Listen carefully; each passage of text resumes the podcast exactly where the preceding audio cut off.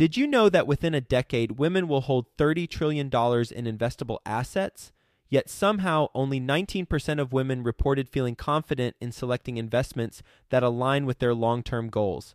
Our friends at InvestHer are out to change that. InvestHerCon is the number one premier conference for women in real estate, and it's happening June second through the fourth in Austin, Texas. InvestHerCon is not just another real estate conference. It's a transformational experience focused on real estate investing, business strategies, and self-care tactics, all designed to help women take control of their financial futures. Gain the knowledge and skills you need to grow your portfolio and build a sustainable business, all while connecting with over five hundred women who are playing at the same level. To learn more and to get your tickets, visit InvestHerCon dot com today and use the code one hundred best ever to get one hundred dollars off your ticket. That's InvestHer, H E R, con dot com, promo code one hundred best ever to get one hundred dollars off your ticket.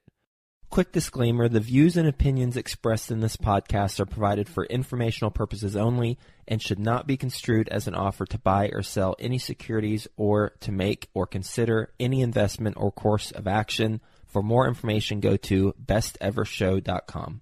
Mindset's the most important thing because the first few years is going to be pretty challenging, especially if you leave a steady paycheck. So I think investing in your mind and understanding the value of having that grit is going to allow you to have that energy and that motivation to continue through the hard times, and then there will be good times at the other end. Welcome to the Best Ever Show, the world's longest-running daily commercial real estate podcast. Our hosts interview commercial real estate experts every day to get you the best advice ever with none of the fluffy stuff. Hello, Best Ever listeners. Welcome to the Best Real Estate Investing Advice Ever Show. I'm Ash Patel, and I'm with today's guest, Colm McEvilly. Colm is joining us from Sacramento, California. He is an investor advocate at T G A Investment Partners, where he helps investors uncover their own needs and self-serving bias that could be warping their reality. He uncovers what drives investors so they can make simplified decisions based on validated assumptions. Colm's portfolio consists of twenty-four syndications, a few exits, and he is currently investing in seven properties passively and ten actively. Colm, thank you for joining us, and how are you today? I'm fantastic. Thanks for the invite, Ash. Hey, man, it's our pleasure to have you back. Colm, if you would, give the yeah. Best Ever listeners a little bit more about your background and what you're focused on now. Background was I had a health problem. I had a heart failure, and that really forced me to focus on what was fulfilling beyond just having a, a W two and making money and having a steady income. My background is really on serving investors. I have a one hundred percent commission sales background. It wasn't fulfilling. I was making great money. And then I had my midlife crisis in my late twenties because I was born with adult congenital heart problems. I was born with heart problems, right? So it forced me to realize what's important to me and what makes me feel like I have fulfillment a lot earlier than maybe somebody in their mid forties that they're in an unhappy marriage and have kids. They're not living a balanced life. So I benefit from experiencing that in my late twenties. And essentially, I can go through the whole thing, but Joe Fairless actually helped me a lot with this podcast. There was a podcast he interviewed in April twenty nineteen, Ellie Perman, episode sixteen eighty-three. And the podcast was about having an open mind towards investment and leaving your job. And in that Best Ever podcast, he actually answered one of my questions I asked him via LinkedIn. So Joe is active on LinkedIn, but the question was, I'm feeling unfulfilled in my W two. I want to move into real estate. What do you recommend? And I wanted to be one hundred percent passive income because I might not be able to survive past my next heart surgery. And so Joe basically gave me these three options, and it was a balance between time commitment and risk. And the first option was the lowest risk, and it was to go with a big company. There's lots of security, but it's maybe not going to be as financially rewarding.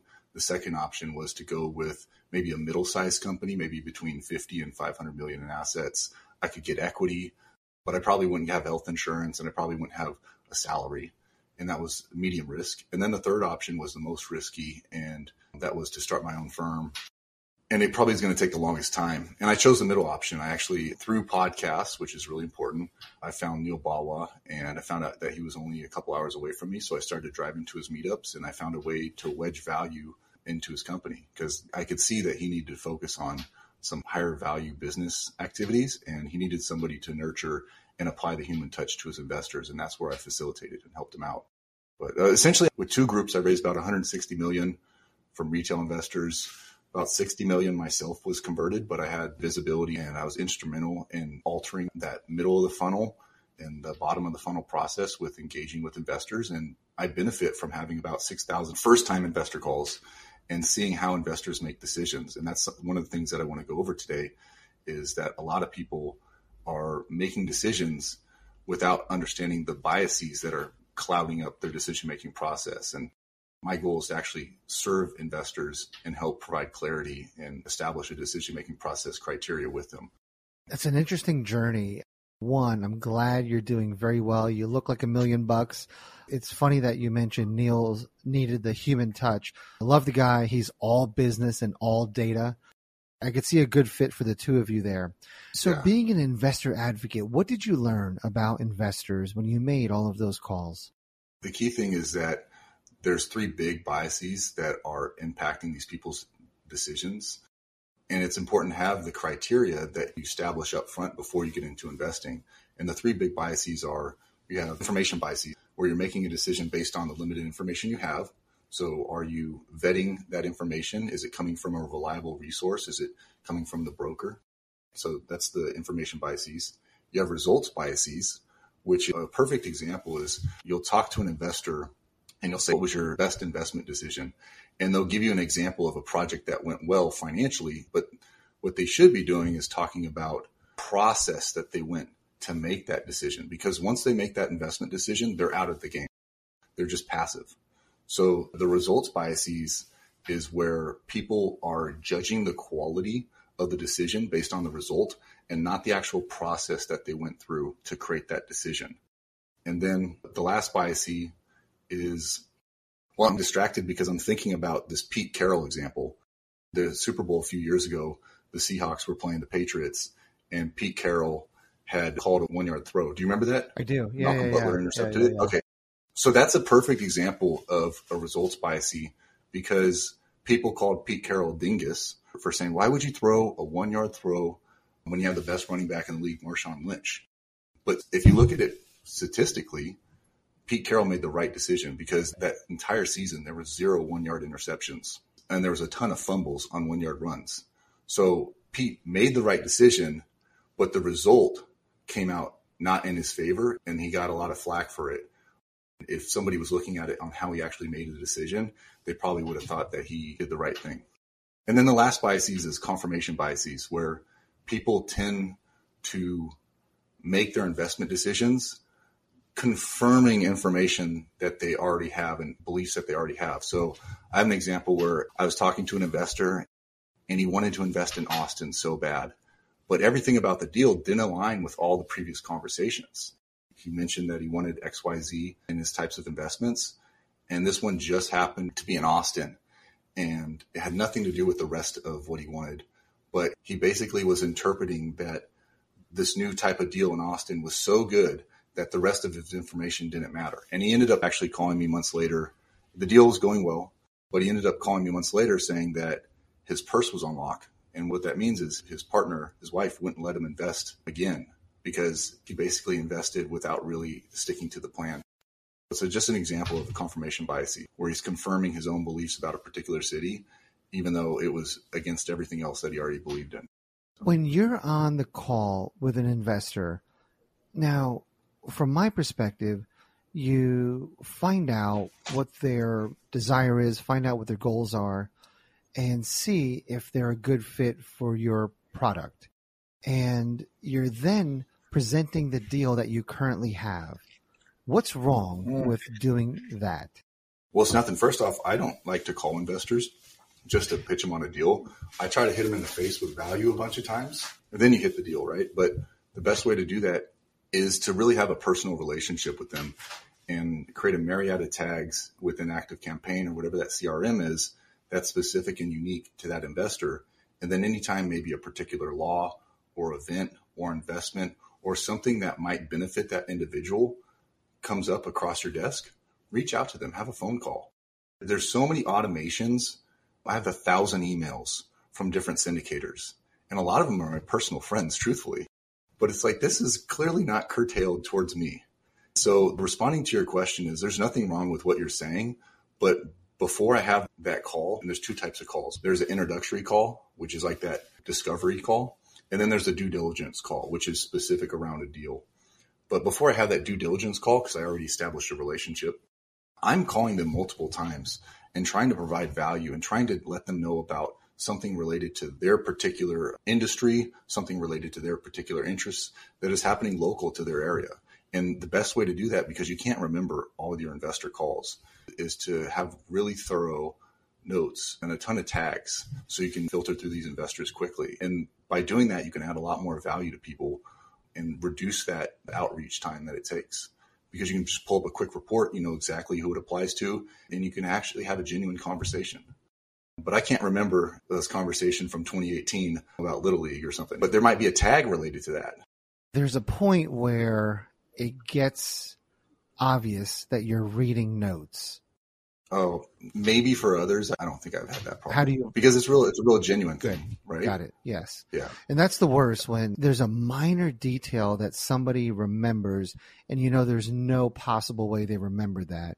And you could tell they're reading notes, or they mishap and say, hey, last time we talked, you're renovating this. And it's like, wait a minute, that was like four conversations ago. And that project was five years ago. And you could tell their notes are not updated, right? And that's a huge turnoff. So the tip there is be genuine. Walk us through an example of a conversion from a conversation to somebody that became an investor. Oh man, there's so many. And obviously, you know that sometimes people invest blindly. They just trust your process so much. But if I'm talking to an investor, the first thing I want to help them through the four stages of a decision. And the first stage is vetting that sponsor. I want them to understand how to vet a sponsor. And there's a couple of different processes on that. The second thing is vetting the M S A and the local neighborhood. I want them to understand that, because if I can coach them on those two things, then they are feeling more comfortable about the metro, the city. They're already sold on that. And you do that months and months in advance of pitching them, pitching them on a deal. And then the deal comes up. So now we're in call two or three. Sometimes it happens in one call, but when we're in call two or three, then you want to make sure that they understand the investment. What are the tax benefits, the N O I? What's the lending info? What's the benefits of that? And you try to address the pain up front. And then last but not least is the actual deal numbers. So when I work with my investors and help create a decision-making process for them, we pen down those four areas: sponsor, M S A, local, the actual investment, and then the deal numbers. Those are the four areas that investors need to understand. And that's the chronological order that I would recommend that they go into as well. Walk us through a Walk difficult through. conversion. Well, I don't think there's ever been difficult conversions, because it's pretty clear that they're not a good fit. So if you're really struggling to convert that investor, maybe your database isn't as big, but there is difficult conversions. You can't control how investors receive other information, and you can't control the other information that investors are receiving. So one of the ways to mitigate that is by asking a lot of questions and finding out what are their experiences, who else are they talking to, what are these areas that they're looking into. It's kind of like a bowling ball. If you're talking to an investor, you want to have a strike, right, with a bowling ball. And the questions that you ask an investor are like the bumper ballers on the bowling lane. So they're talking and the ball is going down the lane, and you can see it's going away from something that might not be particular to really learning more about what the compelling event for them is. And that question brings them back in. So I think the most difficult investor calls are when you are having to understand that these people are getting misinformation from other sources. So I think the most difficult thing is running out of time on that call. And because you know the goal of the, the investor call is to get a yes, no, or maybe. And the maybe is a budget for later. You want to get them to a decision, and you're not selling anything. You're helping people buy. But sometimes they have bad information, and that's where it's the most difficult. How often do you reach out to your database? My database? I just left Viking Capital, which is a great company. The C E O, Vikram, has a great mindset, which is why I joined their company. So my database I'm building up, right? But I helped build two other people's databases. And at that time, there was a, a frequency where I tried to have as many scheduled investor calls as possible. And then when I didn't have a scheduled investor call, I was going back to that list that I talked to you about, where how can I provide value to somebody without actually selling them because I want to harvest trust. I still have people calling me years later on money I've raised three, four years ago because they trust me and they understand that I'm looking out for their best interest. So I might try to have ten investor scheduled calls a day. And then in between that time, depending on my energy level, because it needs to be sustainable, I might fill it in. And one of the tools that we would use is Phone Burner. Air Calls, another one, where there's an auto dialer.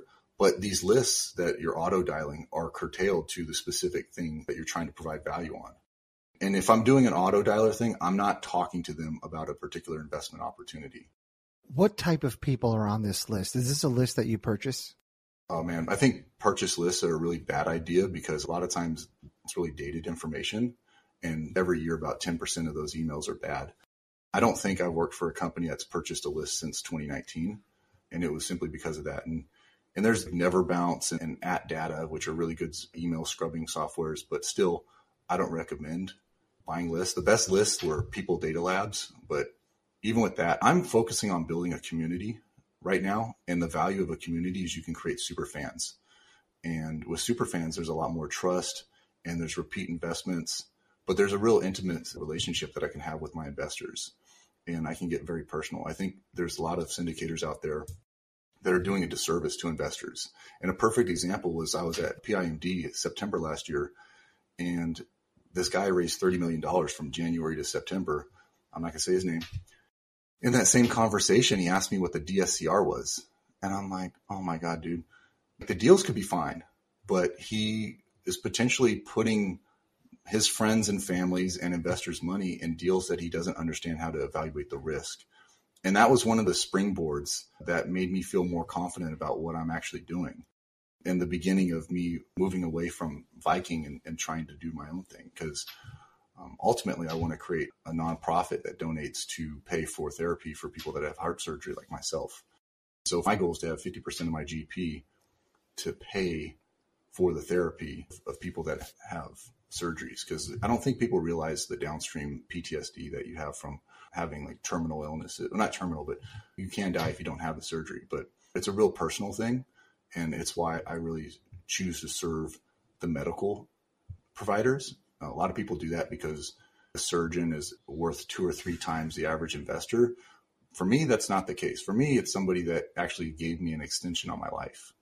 Every man has two lives, and their second life begins the moment they realize they only have one life left.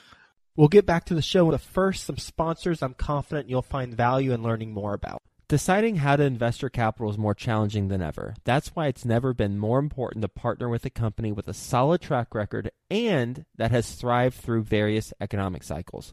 Companies like BAM Capital. BAM Capital is a trusted multifamily syndicator that has delivered a historical average of over thirty-five percent I R R with an average hold period of three and a half years. BAM Capital has never missed a preferred payment, never lost an L P's investment, and never called capital past the subscription amount. BAM Capital is currently raising capital for a fund designed for accredited investors, targeting a fifteen to twenty percent I R R and a two to two point five x equity multiple to its investors over a three to five year hold period. If you're an accredited investor and you want to learn more about multifamily investment opportunities with BAM Capital, visit capital dot com. the bam companies dot com. Again, that's capital dot the bam companies dot com. Cool. Let's get down in the weeds a little bit. So our yeah. best ever listeners, if they are starting to compile a list, they're starting to build their network, what's practical advice for them to do that? They're starting from zero. So the value of a community is super important. It could be virtual. It could be local. I actually co-host three meetups. One's in Sacramento, one's in Walnut Creek, and one is in Danville, so East Bay or Northern California. Reach out to me. I can help get you on that list.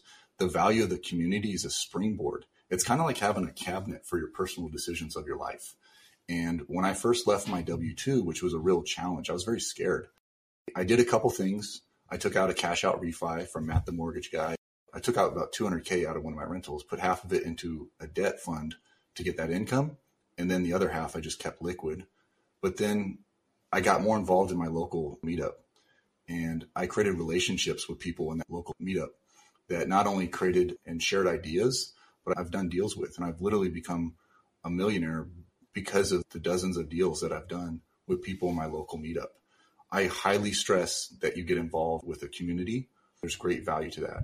That's the first thing to building your database. It's that sounding board for different ideas. What are other ways to build that community besides local meetups? Amy Silvest has a LinkedIn course, but I haven't done her course, but I think statistically LinkedIn has the highest income audience. It's kind of like quality versus quantity. Facebook has a, a way bigger quantity. LinkedIn has a way bigger quality. So I'd work on creating a list of two hundred fifty people. This is actually what Ryan McKenna told me to do. He said, create a list of two hundred fifty people and reach out to them and tell them genuinely the positive experience that you're having with these passive investing, and ask them if they would be okay with you sharing your story and your lessons with them. And you reach out to those people and, and you genuinely say, it's because I'm having a great time. And you, you share that with them. ninety percent of them are going to say, yeah, share me the information. And right there, you have two hundred twenty-five people that just said yes. So right off the bat, you have over two hundred people on your list.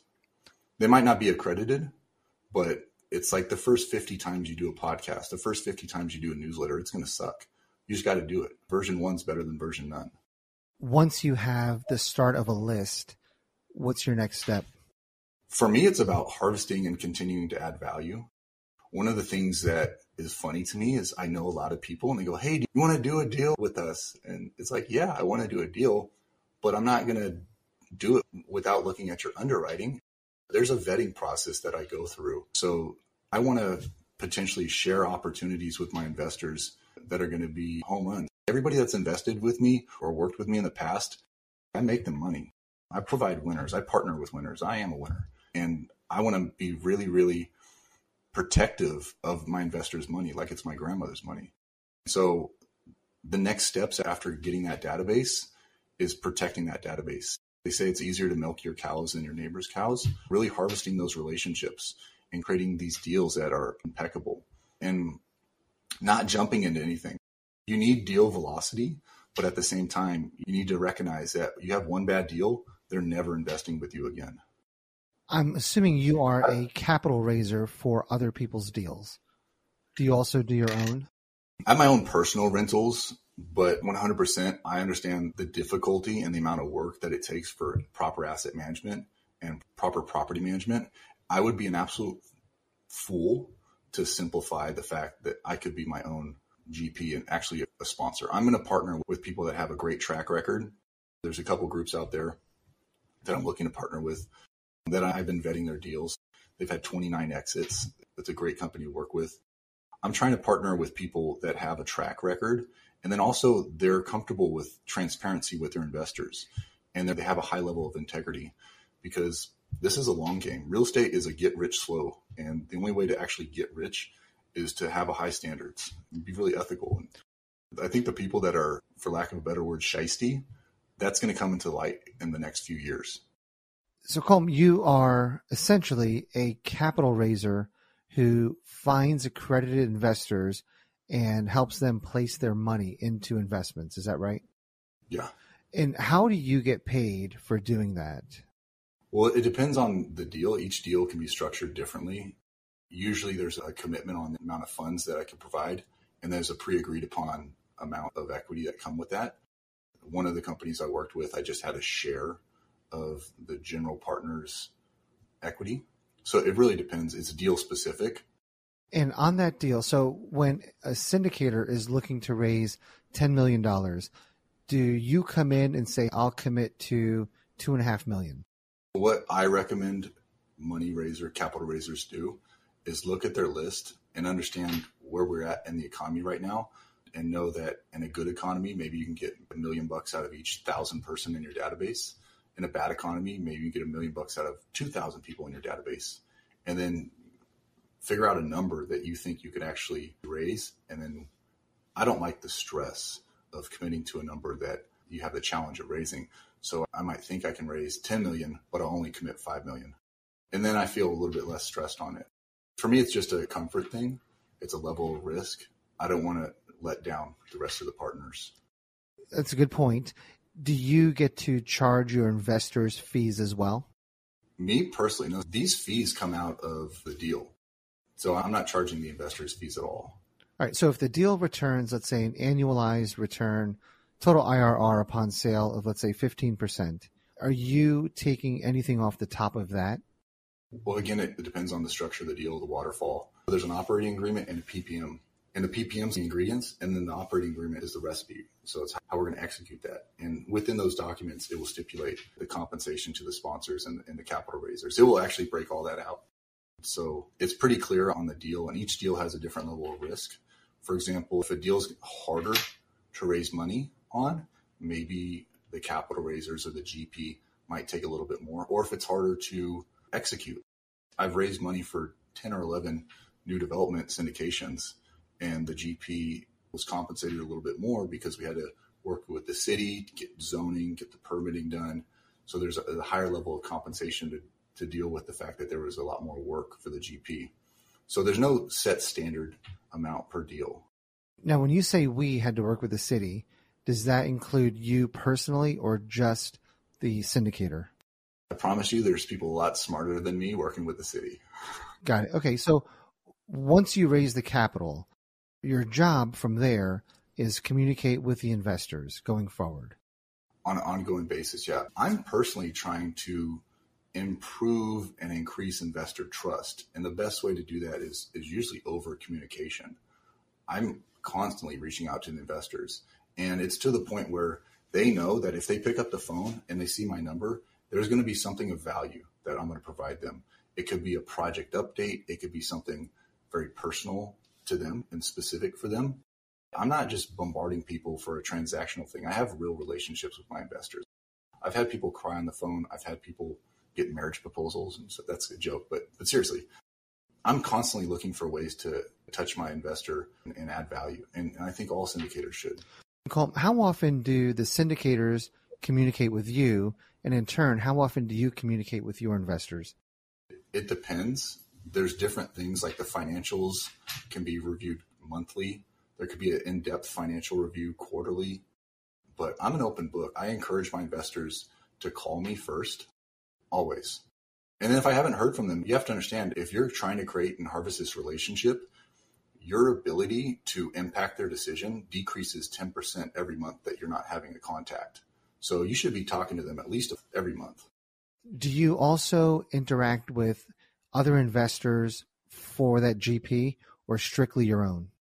It depends on the deal. I have an agreement with one where I'm actually helping out his investors. And then it really depends. It's deal specific. But there's one relationship where I'm actually working both lists, both my list and the G P's list, because there's that level of trust that we have. And then in order to be on the G P, you've got to do something more than bring capital to the table. What is that typically? I have an exposure and background to a lot of growth hacking. I've got this from one of my mentors. So the strategies that I've learned since leaving Grow Capital is going to different conventions, going to different conferences. That's one of the ways that I can provide value to the G P. It's not just harvesting investors and creating that human touch and bringing in the money. It's about how do we grow that list? How do we increase the top of the funnel, the middle of the funnel? And then how do we create these super fans down at the bottom? How do you increase the top and the middle of the funnel? Well, there's different ways. So there's a recent conference that I went to in the middle of the funnel, the conversion conference. That was all about implementing A I into the middle of the funnel and getting better analytics on these investors.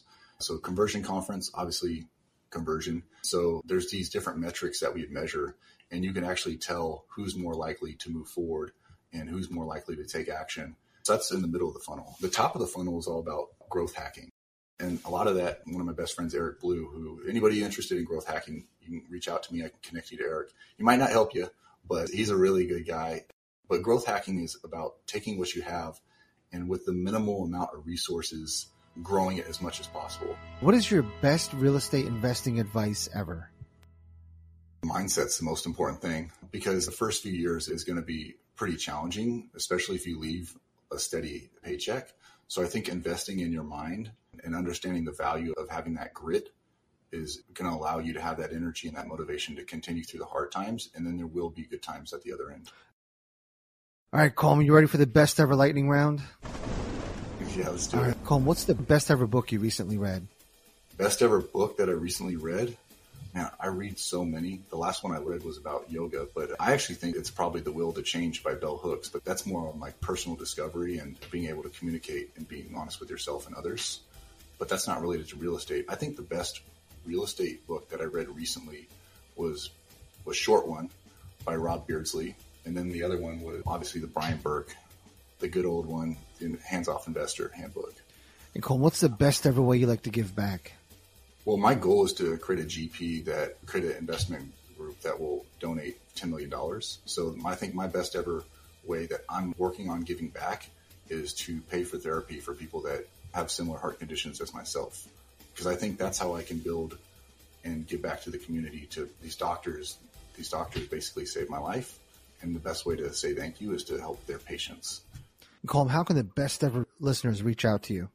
If they go to T G A I P dot com, you can schedule a call. We can talk about decision-making processes. We can talk about the power of the community.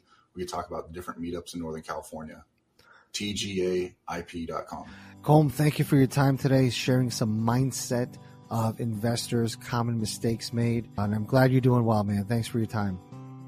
Absolutely. Best ever listeners, thank you for joining us. If you enjoyed this episode, please leave us a five-star review. Share this podcast with someone you think can benefit from it. Also, follow, subscribe, and have a best ever day. Hi, best ever listeners. Joe Fairless here again. And one last thing before you go, would you like to receive a short weekly email with proven tips from experienced investors, free tools and resources, and a roundup of the week's most relevant news and best ever content? Well, if so, join the community of nearly fifteen thousand commercial real estate passive and active investors who receive the best ever newsletter. Just go to bestevercre.com forward slash access, and you'll get the very next one. I hope you enjoyed this episode. And as always, thank you for listening and have a best ever day.